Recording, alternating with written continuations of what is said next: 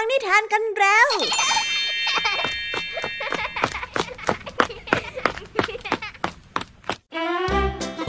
สวัสดีค่ะน้องๆ ยินดีต้อนรับเข้าสู่ชั่วโมงนิทานกับรายการคิสอาว นี้พี่ยามีและกองทัพนิทานหันษาพร้อมที่จะพาน้องๆ ไปตะลุยโลกแห่งจินตนาการที่เต็มไปด้วยความสนุกสนานและข้อคิดต่างๆกันแล้ว เอาละค่ะไปตะลุยโลกนิทานกันเลย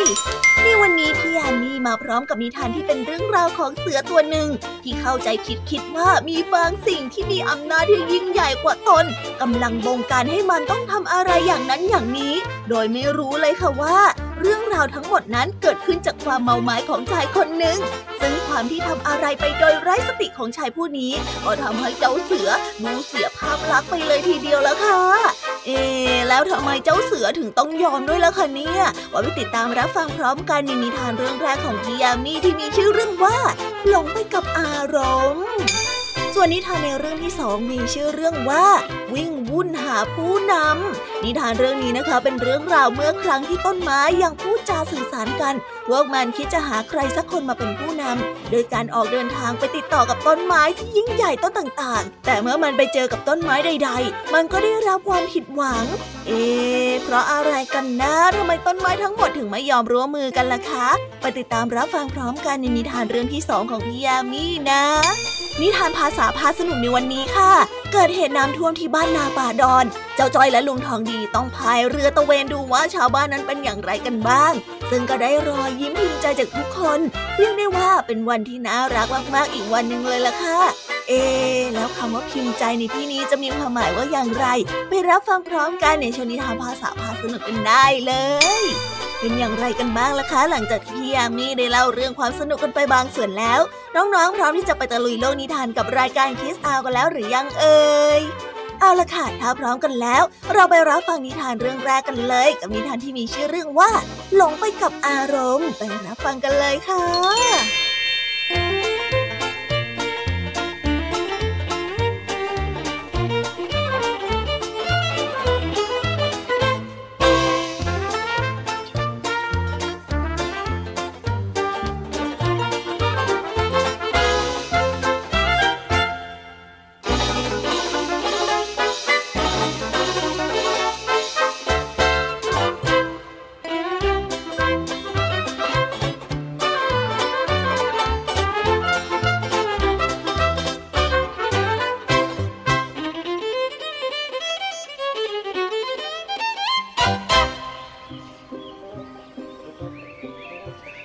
นั้นอากาศมืดครึ้ม หมู่เมฆสีดำปกคลุมไปทั่วทั้งท้องฟ้ายามเย็น ฟ้าร้องเสียงดังกิกก้องลมแรงพัดกันโชกกิ่งไม้และใบไม้ของบรรดาต้นไม้ทั้งหลายในป่า แล้วก็มีเสียงฝนตกอยู่ครู่หนึ่ง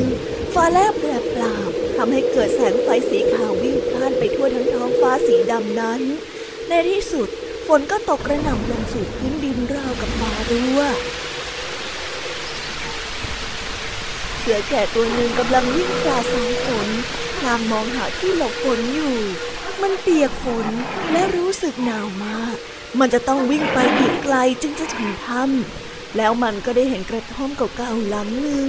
มันได้ถอนหายใจโล่งอก และตรงเข้าไปนอนหมอบอยู่ที่ประตูใต้หลังคากระท่อม ที่ยื่นออกมา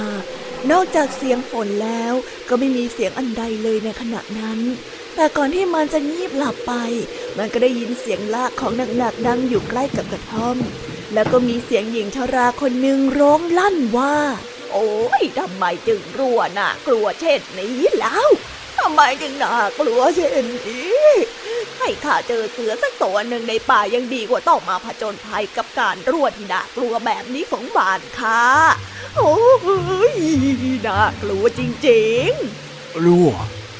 รั่วคืออะไรกันน่ะ มันจะต้องแข็งแรงแล้วก็เป็นอันตรายมากๆ ไม่เช่นนั้น หญิงชาราก็คงไม่กลัวมันมากกว่าข้าแน่ๆเฮ้เหตุใดจึงไม่กลัวข้าที่เป็นราชาแห่งป่า แต่ว่าไปกลัวเจ้ารั่วอะไรนี่กันนะ ข้าไม่เข้าใจเลยจริงๆ เสือได้คิด ในไม่ช้าเสือก็นอนหลับไป แล้วแล้วมันก็ตกใจตื่นขึ้นมาฉับพลันเมื่อได้ยินเสียงอันเกลียวกราวตะโกนเข้าไปในหูของมัน เสือได้รู้สึกเหมือนถูกตีกระหน่ำเข้าที่หัวไหล่อย่างแรง เจ้ามันน่าขยะขยะจริงๆสียงเสียงหนึ่งได้กรีดร้องอย่างโกรธแค้นเหตุใดเจ้าจึงกล้าหนีมา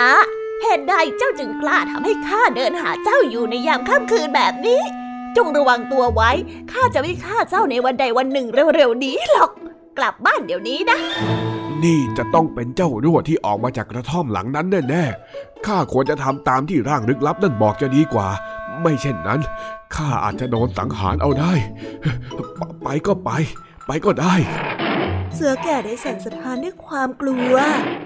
ด้วยเหตุนี้เสือจึงได้ยอมให้ร่างลึกลับนั้น ใช้เชือกอันใหญ่ผูกคอของมัน แล้วร่างลึกลับนั้นก็ปีนขึ้นไปบนหลังของเสือและดึงเชือกเส้นนั้นไว้ วิ่งกลับบ้านเดี๋ยวนี้เสือรู้สึกว่าถูกเตะเข้าอย่างหนักหน่วงที่ลำตัวของมัน เสือตกใจกลัวมาก มันวิ่งฝ่าป่าที่มืดมิดไปอย่างรวดเร็ว ร่างที่ลึกลับบนหลังของมัน ดึงเชือกอย่างแรง เป็นการบอกทางให้มันวิ่ง ร่างยังดุด่าสาบแช่ง และแตะเสือแก่ที่น่าสงสารอีกด้วย ในไม่ช้า เสือก็มาอยู่อยู่ที่หน้ากระท่อมเล็กๆหลังหนึ่ง ที่ชายป่าทึบแห่งนั้น ร่างลึกลับบินลงมาจากหลังเสือ แล้วใช้โซ่เหล็กผูกเสือไว้กับต้นไม้ใกล้ๆกระท่อม แล้วร่างนั้นก็เข้าไปในกระท่อม เสือแก่ไม่สามารถเอาโซ่เหล็กที่ล่ามคอมันอยู่ออกได้ มันจึงต้องนอนอยู่ที่ใต้ต้นไม้ในคืนอันเปียกชื้นนี้ เราลองมาค้นพบกันสิคะว่า ผู้ใดคือร่างอันลึกลับ ที่สามารถจับเสือตัวโตที่แสนจะดุร้ายตัวนี้ได้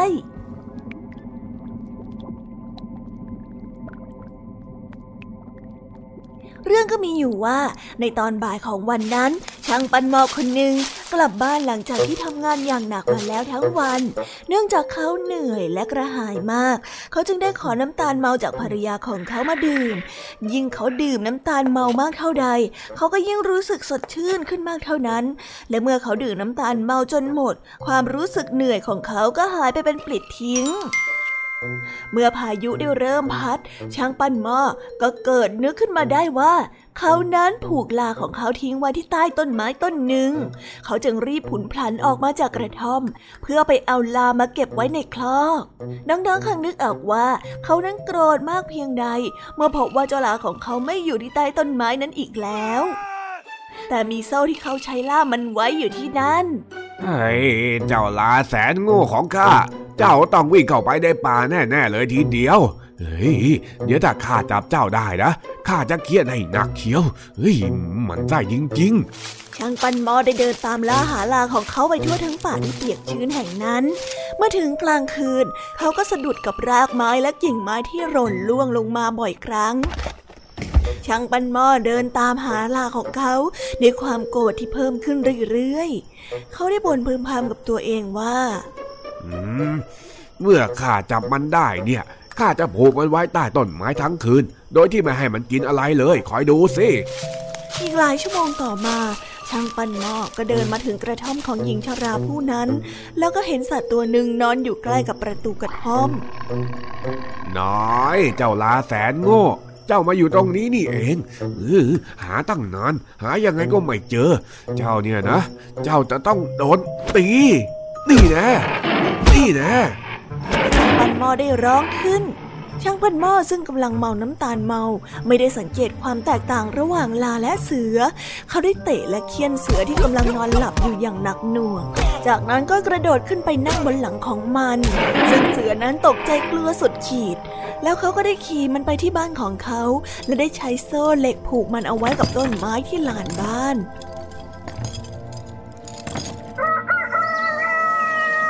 ช้าวันรุ่งขึ้น บรรดาชาวบ้านที่เดินผ่านไปผ่านมาของช่างปั้นหม้อต่างประหลาดใจที่เห็นเสือตัวใหญ่ท่าทางดุร้ายถูกผูกไว้กับต้นไม้ในไม่ช้าก็มีข่าวกระจายไปทั่วทั้งหมู่บ้าน ว่าช่างปั้นหม้อนั้นจับเสือผู้นี้ได้ ชาวบ้านต่างสรรเสริญในความกล้าหาญของช่างปั้นหม้อพวกเขาขอบอกขอบใจช่างปั้นหม้อที่ได้กระทำวีรกรรมอันกล้าหาญนี้เพราะเสือตัวนี้ได้กินแพะและควายของพวกเขาไปเป็นจำนวนมาก ชาวบ้านพยายามจะจับเสือตัวนี้มาแล้วหลายต่อหลายปี แต่ก็ไม่เคยประสบความสำเร็จเลย ช่างปันมอได้กล่าวว่าเขานั้นไม่เคยจับเสือ เขาเพียงแต่จับลาของเขาให้กลับมาที่บ้านเท่านั้น เขาไม่เข้าใจว่าเหตุใดเจ้าลาจึงเปลี่ยนเป็นเสือได้ และเมื่อเขาเห็นว่าสัตว์ที่ผูกเอาไว้กับต้นไม้เมื่อคืนเป็นเสือ เขาถึงกับเป็นลมแน่นิ่งไป แต่อย่างไรก็ตาม ไม่มีใครเชื่อความจริงที่ช่างปันมอพูดเลย ชาวบ้านกลับสรรเสริญเขามากขึ้น ที่เขานั้นเป็นคนที่อ่อนน้อมถ่อมตนในไม่ช้า ช่างปันหม้อก็กลายเป็นคนที่มีชื่อเสียง ทุกๆคนที่พบเขาต่างเรียกเขาว่าช่างปันหม้อผู้กล้าหาญ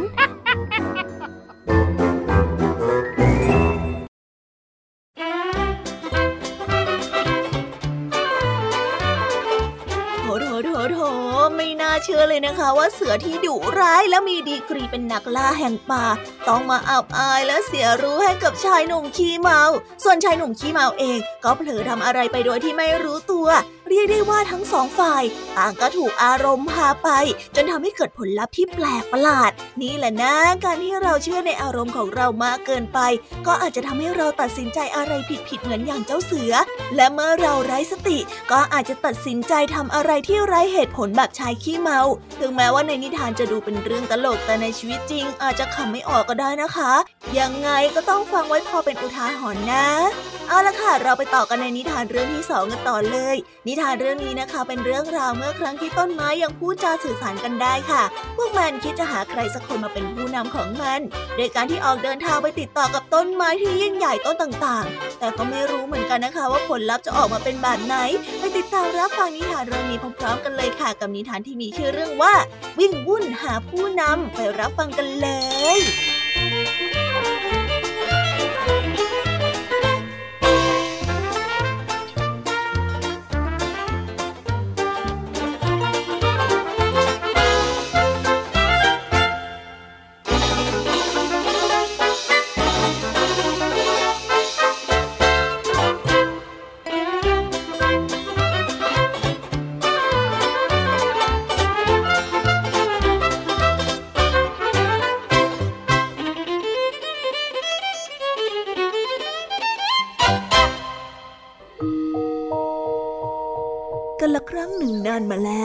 ในยุคที่ต้นไม้และสรรพสัตว์สามารถพูดภาษามนุษย์ได้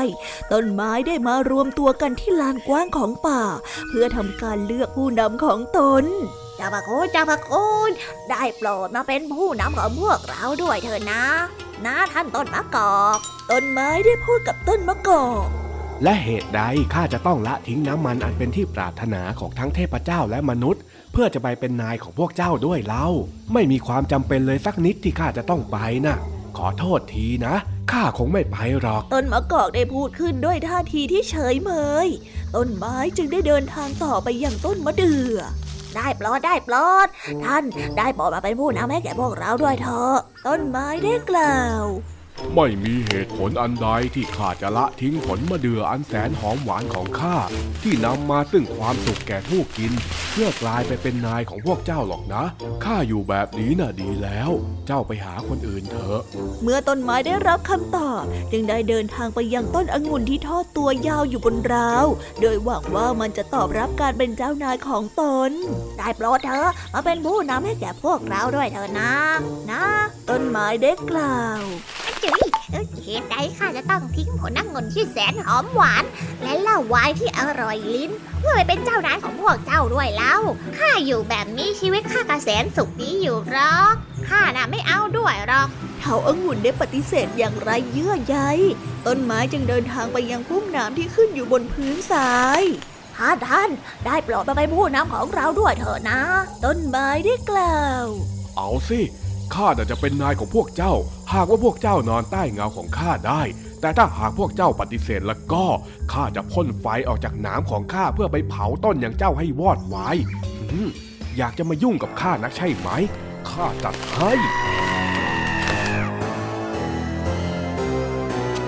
นิทานเรื่องนี้จึงได้สอนให้เรารู้ว่า ผู้นำที่ดีต้องเสียสละประโยชน์ส่วนตน เพื่อประโยชน์ส่วนรวม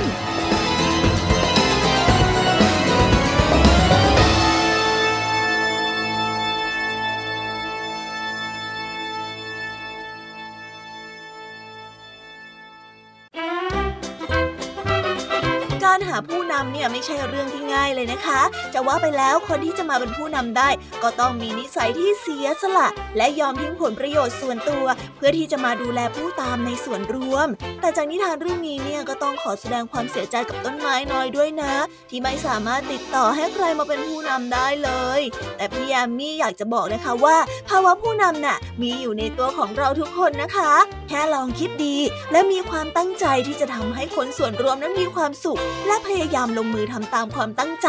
แค่นี้เนี่ยก็ถือว่าเรามีภาวะผู้นำแล้วล่ะค่ะ เป็นเองได้เลยนะคะเนี่ยไม่ต้องไปง้อคนที่ไม่มีใจให้เสียเวลาด้วยค่ะ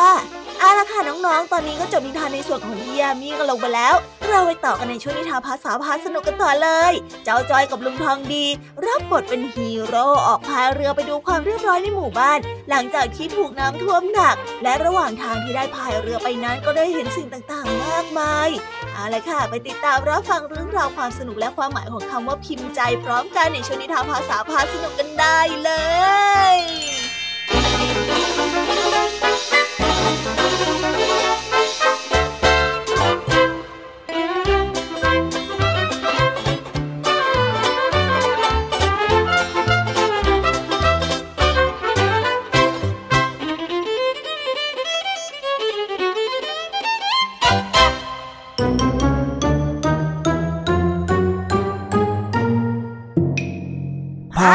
พาสนุก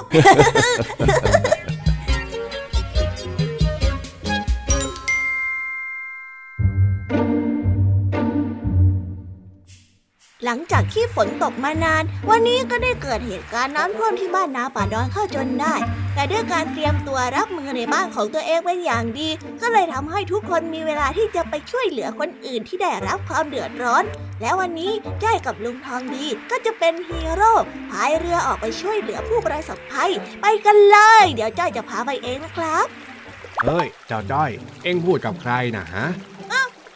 ก็ก็กำลังเล่นเป็นฮีโร่อยู่นะสิจ้าลุง ว่าแต่ตอนนี้เราจะไปไหนกันล่ะจ๊ะ อืม ข้าว่าจะพายไปทางวัดน่ะ ไปดูสักหน่อยว่าแถวนั้นน่ะมีใครเดือดร้อนบ้างไหมดีเลย บ้านของเจ้าแดงเจ้าสิงห์อยู่แถวนั้นด้วย ซุปเปอร์จ่อยรับทราบครับผมงั้นออกเดินเรือเลยนะครับกับตันทองดีนี่สรุปว่าข้าต้องเล่นกับเอ็งใช่ไหมเนี่ยก็ใช่สิจ้าลุงมาขนาดนี้แล้วไปไปไปไป ว้าว ดูนั่นสิ ถึงแม้ว่าจะอยู่ในช่วงที่ทุกคนได้รับความเดือดร้อน แต่ว่าทุกคนก็ช่วยเหลือกัน มีเรือออกมาพายเพื่อตามหาผู้ที่ได้รับความเดือดร้อนเต็มไปหมดหมู่บ้านของเราเนี่ยอบอุ่นดีจริง ๆ เลยพวกข้าอยู่ตรงนี้หันมาได้หน่อยนะอ้าวไอ้แดงไอ้สิงพวกเองปลอดภัยดีใช่ไหมน่ะ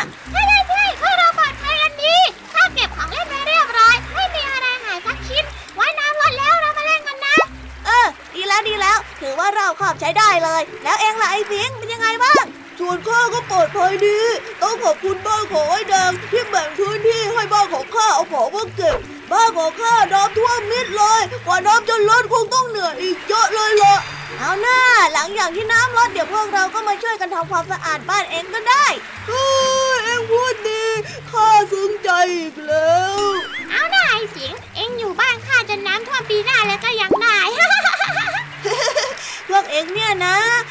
เอาล่ะเอาล่ะ เดี๋ยวกับตันทองดีจะรอนานงั้นข้าขอไปก่อนละกับตันทั้งดีเหรอเฮ้ยเฮ้ยเฮ้ยพวกเอ็งอย่าไปสนใจนักเลย ไอ้จ้อยมันก็เรียกไปเรื่อยนั่นแหละแต่มันก็เป็นชื่อที่เหมาะดีนะจ๊ะลุงทองดีเอาล่ะเอาล่ะงั้นข้ากับลุงทองดีขอพายเรือไปดูบ้านอื่นก่อนนะโอเคเอาล่ะเพื่อนของเราปลอดภัยงั้นต่อไปก็มุ่งหน้าไปสู่ที่อื่น จะว่าไปแล้วแม้ในยามที่เดือดร้อนพวกเราก็ยังมีรอยยิ้มกันได้ เห็นแล้วรู้สึกประทับใจ อยากจะเก็บรอยยิ้มพิมพ์ใจแบบนี้ให้อยู่ในความทรงจำไปนานๆจังนี่นี่เจ้าจ้อยเอ็งพูดอะไรฮะ รอยยิ้มพิมพ์ใจอะไรกัน นั่นแน่ เอ็งกำลังนึกถึงใครอยู่เหรออ้าวลุงทองดีได้ยินได้วยเหรอจ๊ะก็ได้ยินสิ ว่าแต่รอยยิ้มพิมพ์ใจอะไรของเอ็งกันฮะอ๋อคำว่าพิมพ์ใจที่จ้อยพูด ก็เป็นคำที่หมายถึงประทับใจ ติดตรึงใจอะไรอย่างเงี้ยลุง อ๋อ เอ็งนี่ก็มีมุมซาบซึ้งแบบนี้เหมือนกันเหรอเนี่ย ก็ต้องมีอยู่แล้ว เอ๊ะนั่นครูพลนี่นะ เออ จริงด้วย มากับใครล่ะนั่นนะฮะ ครูพล อ้าว สวัสดีครับลุงทองดี สวัสดีจ้อยสวัส ดีครับครูพลเจลีแล้วก็ยายหนูแก้ว สวัสดีสวัสดี ว่าแต่ทำไมสามคนนี้ถึงมาอยู่ด้วยกันได้ล่ะ เออคือว่า คือว่าเรื่องมันเศร้านะสิ เฮ้ย ฉันน่ะเก็บของหนีหน้าไม่ทัน บ้านก็จม น่าเศร้าจริงๆเลยอ้าวทำไมอย่างนั้นล่ะเจ๊ป้าลีก็ว่าไปอย่างนั้นแหละ แกแค่เผลอทำเงิน20 บาทหาย แต่ก็นั่งบ่นมาตลอดทางเลย ก็ก็เป็นแบบนั้นนั่นแหละครับ อะไรกัน 20 บาทมันก็เงินไม่น้อยนะ พวกเองไม่เห็นคุณค่าของเงินกันหรือยังไง เฮ้ย เอาหน้าเจลี พวกเรายังปลอดภัยกันก็ดีแล้ว เงินน่ะไม่มีก็หาใหม่ได้ ว่าแต่นี่จะไปไหนกันครับครูพล อ๋อ ผมว่าจะพาเจลีกับหนูแก้วไปที่สาราวัดนะครับ ตรงนั้นน่ะใช้เป็นจุดพักพิงชั่วคราวได้ อ๋อ ดีดีดีดี ถ้างั้นก็ฝากดูแลทั้งสองคนด้วยนะครู เดี๋ยวผมเนี่ยจะพายเรือไปช่วยตรงอื่นเหมือนกัน ได้เลยครับลุง ในเวลาแบบนี้เนี่ยเราต้องร่วมมือกันเข้าไว้นะครับ งั้นผมไปก่อนแล้วนะบ๊ายบายนะครับครูพลเจลี่หนูแก้วเข้มแข็งเอาไว้นะ เออเออเออขอบใจมากขอบใจมาก ไว้น้ำลดแล้วมาเจอกันที่โรงเรียนนะนายจ้อยได้เลย เอ้ยเอาละเอาละถ้างั้นเดี๋ยวเราพายเรือไปดูทางอื่นกันบ้าง เฮ้ย เจ้าจ้อย นี่เอ็งยิ้มอะไรของเอ็งเนี่ยจ้อยยิ้มก็เพราะว่าจ้อยมีความสุขนะสิจ๊ะ ความสุขอะไรกันฮะ เขาน้ำท่วมกันทั้งหมู่บ้านเนี่ยเอ็งมามีความสุขอะไร โอ้ก็รอยยิ้มพิมพ์ใจไงลุง ยังคุยกันไม่จบเลย จ้อยน่ะชอบที่ทุกคนในหมู่บ้านของเรา ดูรักกันดี ถึงแม้ว่าในยามปกติจะไม่ค่อยถูกกันบ้าง แต่พอมีปัญหาพวกเราก็พร้อมใจช่วยเหลือกันอะไรอย่างเนี้ย อ๋อ อย่างนั้นเองเหรอ จ้อยคิดว่าจ้อยจะจำวันนี้ไม่ลืมเลยจ้ะว่าครั้งหนึ่งชาวบ้านนาป่าดอนของเรามีรอยยิ้มพิมพ์ใจแบบไหนแม้ในยามที่ลำบากกันแบบนี้ อืม ก็จริงของเองนะ ถึงแม้ว่าจะลำบากแต่ก็ทำให้ได้เห็นมุมดีๆ อีกเยอะ คนเราเนี่ยจะเห็นใจกันกับตอนลำบากนี่สินะอืมเอาล่ะลุงไปต่อกันเถอะ ไปดูว่าใครยังต้องการความช่วยเหลือจากซุปเปอร์จ้อยกับกัปตันทองดีกันบ้างเฮ้ย อ้าวไหนๆก็ไหนๆงั้นข้าเป็นกัปตันทองดีให้เองก็ได้ แต่ว่ากัปตันเนี่ยต้องเป็นคนคุมเรือนะโว้ยไม่น้อยไม่น้อยไม่น้อยจ้อยเป็นซุปเปอร์จ้อยใหญ่กว่ากัปตัน ลุงนั่นแหละต้องพาย แต่ว่าเรือมันเป็นของกัปตันนี่นะอ้าวถ้าลุงให้จ้อยพาย เดี๋ยวไปไม่ถึงที่หมายนะเออ ก็จริงของเองแฮะ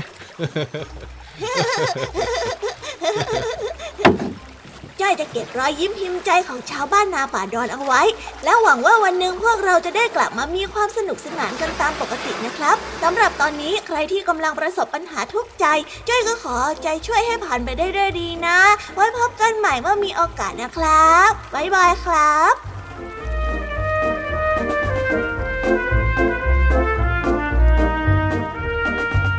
ว้าว จบไปแล้วนะคะ สนุกสนานกันไม่น้อยเลยทีเดียวสำหรับวันนี้เรื่องราวความสนุกก็ต้องจบลงไปแล้วละค่ะ พวกเราและรายการ Kids Hour ก็ต้องขอโบกมือ bye bye กันไปก่อน ใครที่มารับฟังไม่ทันสามารถไปรับฟังย้อนหลังได้ที่ Thai PBS Podcast นะคะ วันนี้จากกันไปด้วยเพลงเพราะๆในช่วงสุดท้ายของรายการแล้วไว้เจอกันใหม่ในตอนถัดไปสำหรับวันนี้ สวัสดีค่ะ bye bye เป็นเด็กดีของคุณพ่อคุณแม่นะคะ Thank you.